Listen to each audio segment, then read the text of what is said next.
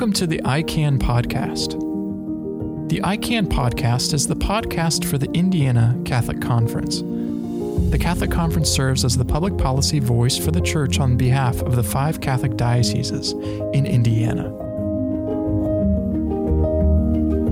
Welcome back to the ICAN podcast. This is Alexander here with Angela again to give you the update for this week.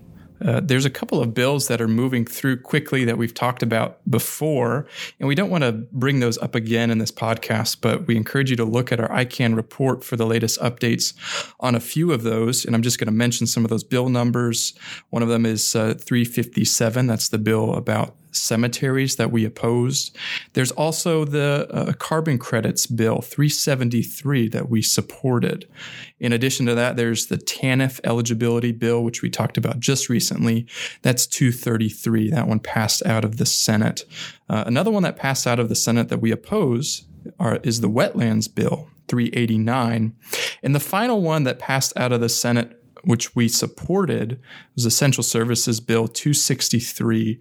And that's one we hadn't covered in our podcast, but that one uh, designates uh, religious services as essential services and can't be restricted anymore in uh, emergency orders from the governor than any other essential services. So we were happy to see that one pass out of the Senate. So, for this week, we're going to talk about three different issues. The first one is a bill on the death penalty. We just have a little bit to say about this one. Then we have uh, a, a, bill about driving privileges for uh, immigrants. And then the final one is a series of bills on school choice and school choice expansion. So, first, we're going to start with the death penalty bill. Um, that's Senate Bill 252, and that one just had some committee hearings this week. Angela, will you tell us about this bill and what's going on with it? The death penalty bill would limit the death penalty being used as uh, punishment unless it was a case that involved the death of a law enforcement officer or the death of two or more people. Now, the Catholic Church opposes the death penalty in all forms, but we are realistic here in the state of Indiana and so, any limitations on the death penalty, um, we we support. This bill, though, um, because there were some questions about it, valuing two lives over just one life, which is a devastating loss, um, particularly to you know the family members. This bill looks like it's going to be sent to a summer study committee to do some work on, and then perhaps be revised and then come back. Great. So uh, the next one we're going to cover is this bill uh, regarding driving privileges. Can you tell us a little bit about that? And that's um, the one that's most important is the one that's in the Senate. It's 319. There's a similar one in the House, but we'll just talk about the one in the Senate because it's slightly different. Driving privileges would allow undocumented or people who are unable because of their status to get a regular driver's license. And this bill was brought up last year, didn't get a lot of traction, but this year there are a lot of interested parties.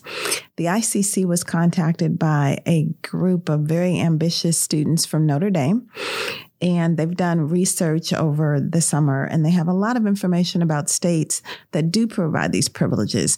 There are, I want to say, almost 20 states, as well as the District of Columbia, that allow driving cards or driving privileges for um, the status of people. They found that over time, uh, when you have this driving privilege, there are fewer accidents. Um, to get the driving privilege, you have to show financial responsibility. And um, so we're working with the group from Notre Dame. In Evansville, the director of Hispanic Ministries has been contacted.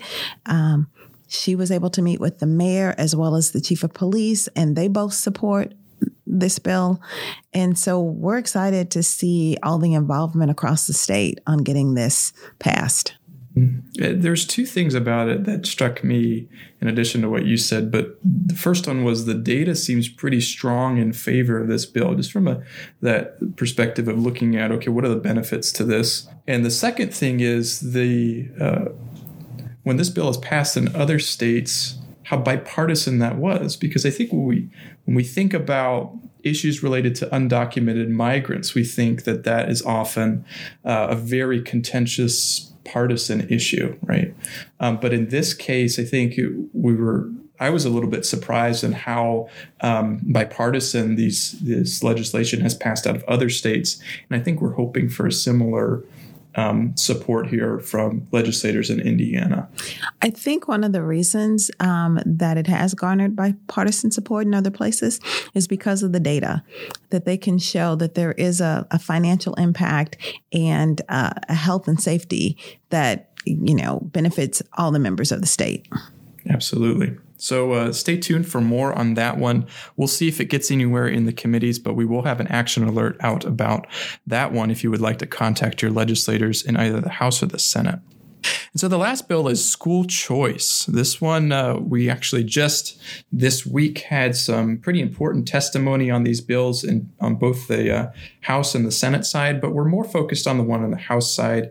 It's a little more robust. And 1005 has a couple of things that it does for the school choice program. For one, it expands the eligibility uh, to qualify for the program to 300% a free and reduced lunch. So currently it's at 150, which for a family of four with two kids, um, that would mean about $70,000 uh, of income for that family. So this would expand it, uh, double that in a number of years. Now the uh, the bills in the Senate are very similar. There's um, bill for 412 and 413. 412 would establish the educational savings account, and 413 would um, doesn't go all the way up to the 300%, but it does simplify, you know, with the 90%.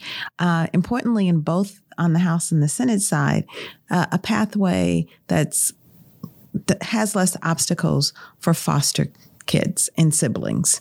Um, there's a lot of opposition uh, from the public sector saying we're taking money away from teachers who deserve it.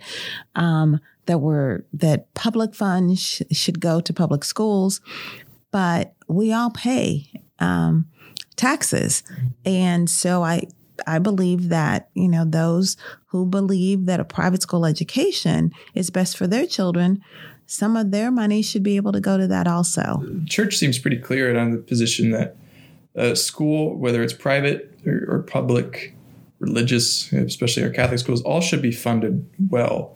Make sure that children have the resources they need to succeed. Yeah. In addition, parents are the primary educators of their children, and so that's the that's one of the that's at the heart of the church's advocacy on this issue. You can have a great quality public school, but that still not be the best choice for a family for their child. So we're not talking about, you know, the quality and people, you know, leaving public schools because they believe they're inferior. At the end, it's what's best, you know, for the child and that the family has decided that. Absolutely. So that's all of our issues for this week.